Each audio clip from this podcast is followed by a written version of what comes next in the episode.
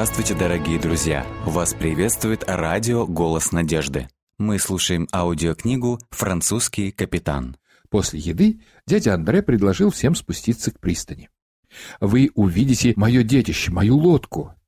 Правильнее, наверное, было бы сказать «моих детей», поскольку одно чадо уже в преклонном возрасте, а другое только растет. Старшенький служил мне на протяжении почти двадцати лет, и он хорошо знает реку. Но новый будет еще лучше. Когда они приблизились к докам, то увидели шесть одинаковых малых судов. Каждая имела по три мачты, рулевую рубку и деревянную палубу, где были выложены деревянные сундуки, покрытые рулонами веревки. Лодки с заметно низким бушпритом покоились на воде, чуть колыхаясь на нежных волнах, перекатывающихся по поверхности гавани. Вы видите шесть лодок на якоре. Они принадлежат шести капитанам, живущим здесь, в Мишере. Капитан должен иметь собственную мореходную лодку, иначе ему не дадут капитанскую лицензию. Таким образом, между рейсами мы делаем несколько грузовых перевозок, чтобы сохранить корабль в порядке и лицензию в актуальном состоянии. Поскольку нас шестеро, то, по крайней мере, один всегда будет под рукой, чтобы отвезти большие корабли вверх по реке. «Почему здесь не семь лодок?» — спросите вы. «Потому что Его Величество не разрешает доставку по воскресеньям, а Мишер выделяет только шесть капитанов, как будто это магическое число. Наши лодки — это рабочие лошадки Жиронда, ребята, вдоль всего побережья. Они проворны, быстры и эффективны. Вы не найдете лучше. А вот и вторая, которую я строю, моя собственная Катрин, названная так моей женой. Она всегда говорила, что свою первую дочку назовет этим именем. Так почему бы не перенести ее планы на лодку? Она была красавицей, эта женщина. Как жаль, что вы не успели встретиться с ней». Он коротко задумался, а потом сказал отрывисто: «Давайте поднимемся на борт». Андре был заинтригован лодкой и исследовал каждую ее часть от носа до кормы. Как же ему повезло иметь дядю, у которого есть собственная лодка. «Дядя, я хочу узнать все о мореходстве. Вы возьметесь учить меня?» «Конечно. Я думал, что вы сюда именно за этим и прибыли. Твой отец просил об этом, не так ли? А как насчет тебя, Пьер?» «Вы так добры, дядя, но даже просто стоя на палубе здесь, в гавани, я чувствую себя неважно, меня подташнивает. Не уверен, что смогу этим заниматься, но подумаю над такой возможностью. Это очень великодушное предложение». Как только все на лодке было осмотрено, они подошли к небольшой верфи, чтобы взглянуть на другую посудину дяди Андре. Это был еще только скелет лодки, не обшитый, с ребрами, выпирающими, как у тощей коровы. Потом, вернувшись на холм к дому, они застали Катрин, которая только что убрала со стола и теперь готовила кровати для отдыха гостей. Она вышла в гостиную с веселым лицом. «Теперь я буду гидом, отец. Я отведу парней к скалам, чтобы они смогли увидеть то, чем так славится Мишер — гроты. Хорошо?» Он улыбнулся и махнул рукой в сторону входной двери. «Non omnia possumus omnes». «Все не могут делать все, моя дорогая». Катрин снова повела их в город, но у здания церкви повернула на запад. Вскоре перед ними вновь открылся вид на широкое устье Жиронды. Девушка начала спускаться вниз, держась за веревочные перила. Молодые люди последовали за ней. «У меня есть несколько друзей, которые живут здесь. Мы можем остановиться и заглянуть к ним. Они будут счастливы показать нам свои дома. Иногда мне хочется, чтобы и мы жили в пещерах, особенно в жаркие дни летом. Но отец настаивает, что должен быть ближе к своей лодке, так что мы живем недалеко от гавани». До заката они успели посетить три семьи. Каждая имела нечто вроде гостиной обычных размеров и, дополнитель... и дополнительные комнаты без окон, высеченные в скале позади. Эти комнаты были темными, но гостиные, примыкающие к ним кухни, дополнялись прекрасными небольшими террасами с видом на воду, и именно здесь протекала большая часть жизни семьи. Террасы, увитые виноградными лозами и прочей зеленью, создающей тень, были местом, где принимали гостей, обедали в погожие дни и где семья собиралась, чтобы понаблюдать за закатом солнца в море по вечерам. «Я не могу представить себе более романтичного места», — сказал Андре, обращаясь к Катрин. «О, так вы романтики, я полагаю», — отозвалась она со смешком. Он такой вдохновляющий, ваш Мишер. Если бы ты не была моей кузиной, я поцеловал бы тебя прямо здесь, девочка, — пошутил он. Ну, а если бы ты не был моим двоюродным братом, я бы даже согласилась на это, — рассмеялась она. Пойдемте, я проведу вас домой вдоль хребта. Шагая среди валунов по горному хребту, они любовались чистой водой, что плескалась у подножия скал. Там, внизу, показались маленькие деревянные хижины, стоящие на сваях вдоль берега. «Это рыбацкие западни», — пояснила Катрин. «Рыбак помещается в маленькой комнате, которая, как вы можете видеть, приподнята над водой. У рыбака там сеть, заброшенная на дно, и он тщательно следит за ней. Когда стая рыб проходит над его сетью, он быстро тянет ее вверх, и вуаля! У него уже полный невод рыбы на ужин». Они продолжали идти, достигнув круглого каменного сооружения в конце гребня. Отсюда можно понаблюдать за происходящим на воде на много километров вокруг.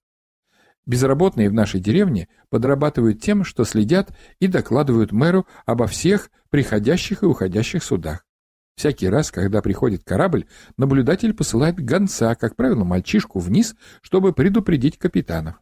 Кстати, сегодня вечером мы ужинаем на отцовской лодке. Не волнуйтесь, я с ним договорилась, и все, что вам нужно сделать, это помочь мне отнести еду вниз к пристани.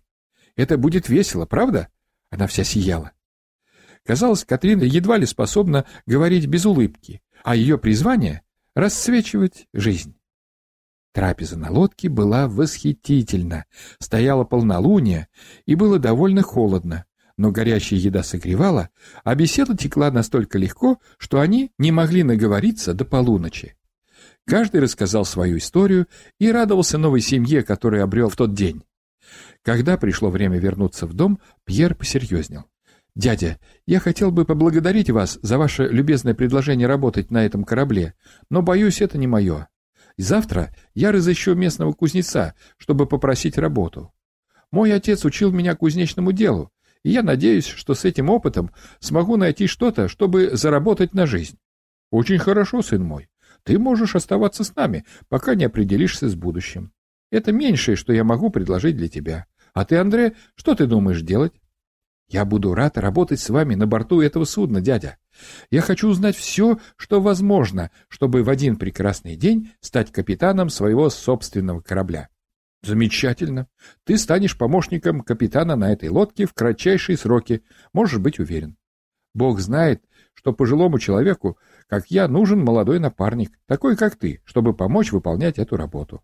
Однажды, у меня нет сомнения, ты даже сможешь стать патер классис, отцом флота», — сказал он со смехом, который отозвался эхом вокруг небольшой гавани. Вскоре он устало предложил: «Давайте вернемся домой».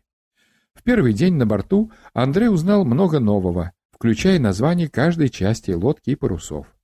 «Ты способный ученик, Андре, должен это признать», — заметил дядя.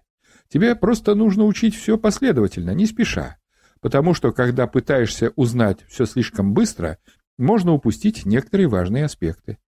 Андре быстро понял разницу между марселями и реями. Он охотно взбирался на грот-мачту.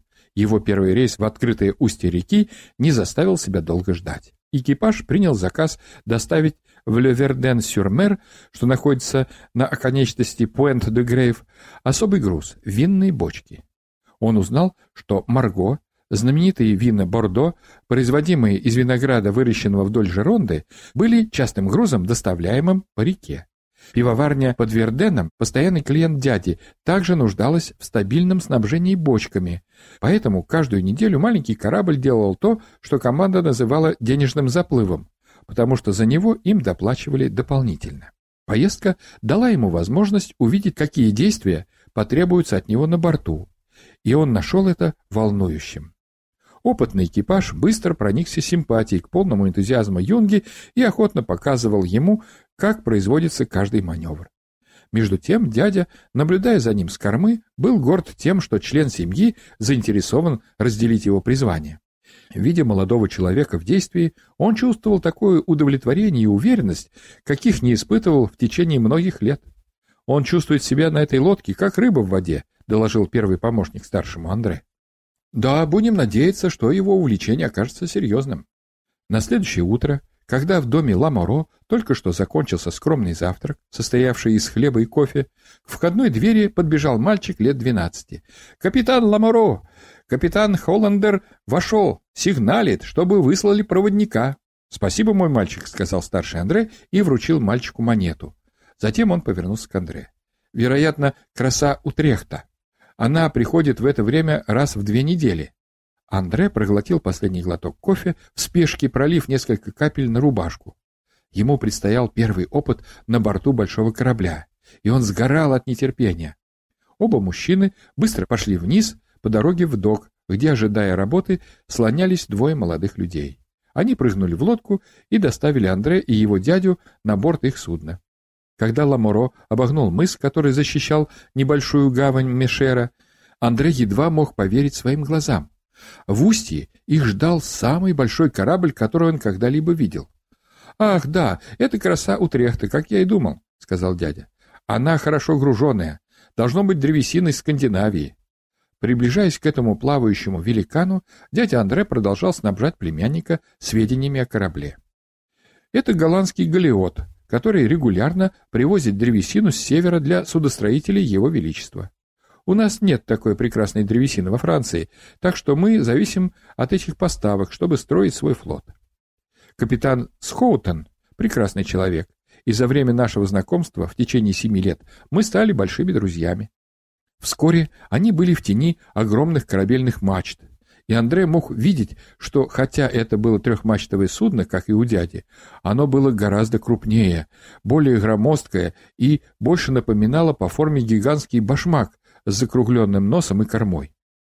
Оно явно было построено под перевозку больших грузов. Веревочная лестница была брошена через борт в миниатюрную лодку, и капитан Андре и его помощник поднялись на борт корабля. «Разрешите подняться на борт», — объявил дядя решительно.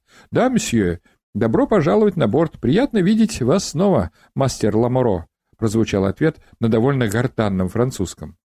Большой человек, одетый в элегантные черные костюмы и черный колпак, отделанный золотыми галунами, улыбаясь, шел навстречу. «Его Величество будет рад вашей поставке в Бордо. Будьте уверены, капитан Схаутен», — сказал дядя.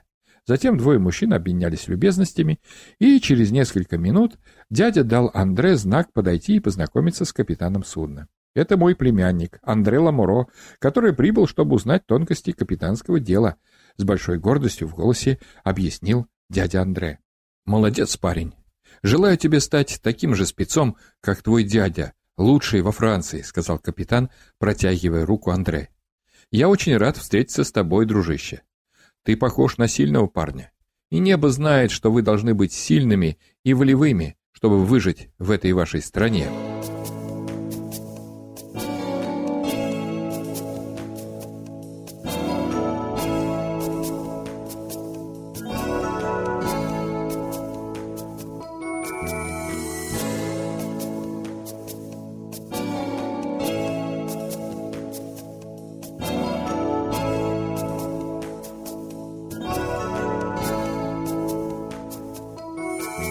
Иисусу мы откроем дверь, Он очень любит нас. С Ним будет счастье, только верь, и помощь в трудный час.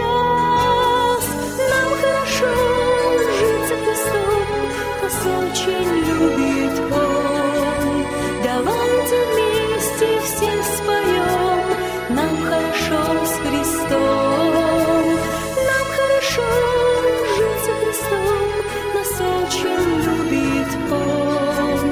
Давайте вместе все споем, нам хорошо с Христом. Он хочет в сердце каждом жить, всех счастьем наделить. Но только нужно нам, друзья, Ему послушным быть. О, Иисус, войди Ты к нам и счастье подари. Светом озари. Нам хорошо жить со Христом, нас очень любит Он. Давайте вместе все споем.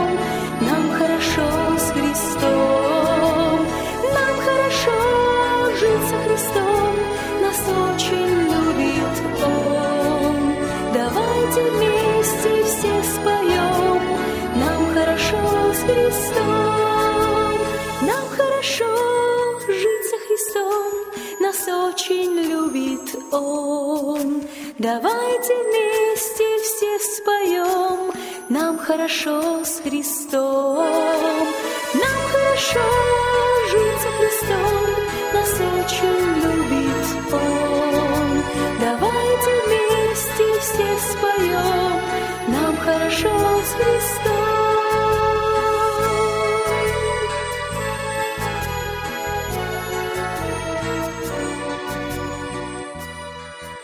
Мы продолжаем слушать аудиокнигу «Французский капитан».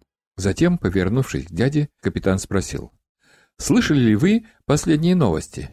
Этот, э, его величество, о ком вы говорите так любезно, капитан Ламоро, очень недобрый затеял. Он просто объявил, что протестантское духовенство больше не может проводить свою ежегодную встречу. Сейчас наложит запрет на выезд всех гугенотов, и солдаты будут отправлены в ближайшее время по всей стране, чтобы следить за всеми несогласными, чтобы они не пытались покинуть страну». Дядя и племянник тревожно переглянулись. Они слышали об арестах и тюремных заключениях от новой волны мигрантов. Все города вдоль побережья, по слухам, были наводнены протестантами-беженцами, стремящимися уехать из негостеприимных городов в центре страны. Несколько семей добрались даже до маленького Мишера. Часовня была теперь переполнена новыми людьми каждую неделю. Капитан Схаутен нарушил замешательство, вызванное его словами, обращаясь к старшему Андре. «Теперь, мастер Ламоро, недолго осталось ждать, прежде чем мы отправимся». «Ну, приливная волна придет в течение часа, сэр, возможно, меньше. Поэтому мы должны уже сейчас идти полным ходом», — ответил дядя. «Пока вы устанавливаете парус, можно я покажу племяннику все на палубе, сэр?» Схаутен кивнул, и дядя Андре жестом пригласил племянника следовать за ним. Они быстро обошли палубу, по ходу приветствуя моряков, которые были заняты подъемом малого паруса. Андре поразился размером этого корабля и десяткам моряков, которые трудились как одна команда. Казалось, все работает как часы. О, если бы он мог однажды командовать таким кораблем! Ветер, дующий из устья Жиронды, поможет нам подняться вверх по реке, а потом пусть приливная волна толкает нас до доков Бордо. Это наша обычная техника. Она облегчает нам работу, понимаешь? — объяснил дядя. Андре кивнул. По тону своего наставника он понимал, что более подробную информацию получит позже. С приливной волной мы будем просто дрейфовать вверх по узкой части реки, поскольку эта волна с океана будет гнать нас в Бордо. Несмотря на это, путешествие будет сложным, так как мы должны избежать всех блуждающих песчаных отмелей. За все эти годы я научился понимать мадам Жиронду достаточно хорошо, сын мой. Но даже для меня у нее всегда есть сюрпризы, вот увидишь. Весь фокус в том, чтобы подловить входящую волну так, чтобы максимально использовать ее в продвижении к докам, но ни в коем случае не попасться ей на обратном пути, потому что это конец. После быстрого осмотра палубы мужчины возвратились к капитанскому мостику. Дядя Андре дал знак, что готов принять руль. Ветер с северо-запада был достаточно силен, чтобы вздыбить фок, который плавно колыхался в вышине. Как только паруса поймали ветер, корабль вздрогнул. Приблизительно через сорок минут они прошли уже двенадцать километров вверх по реке. И тогда корабль получил ощутимый толчок сзади от входящей приливной волны, которая продвинула его еще на несколько километров вперед. Эта феноменальная приливная волна – одна из сильнейших в мире, как предстояло узнать Андре. Случалось два раза в день, предоставляя судам, направлявшимся вверх по реке, шанс воспользоваться помощью матери природы. Это был первый серьезный урок Андре на Жиронде. Познать природу этих приливных волн было главным делом для того, кто мечтал подчинить себе великую реку.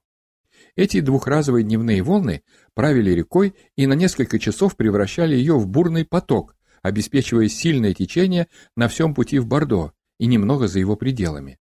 «Когда поток начинает подниматься, вода устремляется в лиман», — объяснял дядя. «Потом этот поток воды попадает в течение реки и из-за ее постепенного мельчания создает ряд волн. Часто они достигают высоты в человеческий рост. Но главное для нас, капитанов, понимать, как этот поток влияет на русло реки. пять-десять высоких волн подряд вызывают бурлящие водовороты. И в зависимости от глубины реки эти волны могут двигаться примерно со скоростью бегущей лошади, яростно терзая берега и намывая подводные мели и ямы. Вот каких диких лошадей мы должны научиться объезжать, чтобы быстро и безопасно провести большие корабли до Бордо. А лодку меньшего размера прилив может нести далеко за пределы Бордо, если есть необходимость продолжить путешествие, — закончил дядя. К концу дня Андре был переполнен впечатлениями. Они прибыли в Бордо и благодаря несущей их волне спокойно вошли в доки Порт-Аквитана, где экипаж судна взялся за весла и канаты, чтобы привести его к городской пристани и надежно там привязать. Наши герои пожелали экипажу красы Утрехта спокойной ночи и отправились на поиски пристанища в доковой гостинице. Таверна здесь была самой шумной из всех, что Андре приходилось видеть. Она была битком набита матросами и грузчиками. Наши капитаны приняли решение сесть за столик, который показался им самым тихим. За ужином они заметили, что все разговоры окружающих касались скорого открытия Королевского канала, того самого, который король вырыл для соединения Средиземного моря с Атлантическим океаном. «Погодите, как только это произойдет, вы увидите, каким бойким станет это место, ребята», заявил бородатый моряк за соседним столиком. «Бордо уже сейчас второй по величине город Франции, а благодаря его величеству скоро станет ее крупнейшим портом. Новый канал сократит срок путешествий для французских товаров, приходящих по морю к нашему западному побережью, и наоборот. Мастерский ход его величества», — присоединился другой. Ламоро стали подробнее расспрашивать соседей о Большом канале, который по-прежнему оставался главной темой разговора до полуночи. Для капитанов Жиронды все это имело огромное значение. Им придется много работать, так как все больше кораблей, перевозящих товары с одного конца страны на другой, станут прибывать в Бордо с востока и запада. На следующий день, как только краса Утрехта была разгружена, они вернулись на борт корабля и к полудню уже плыли вниз по течению в сторону нового дома Андре.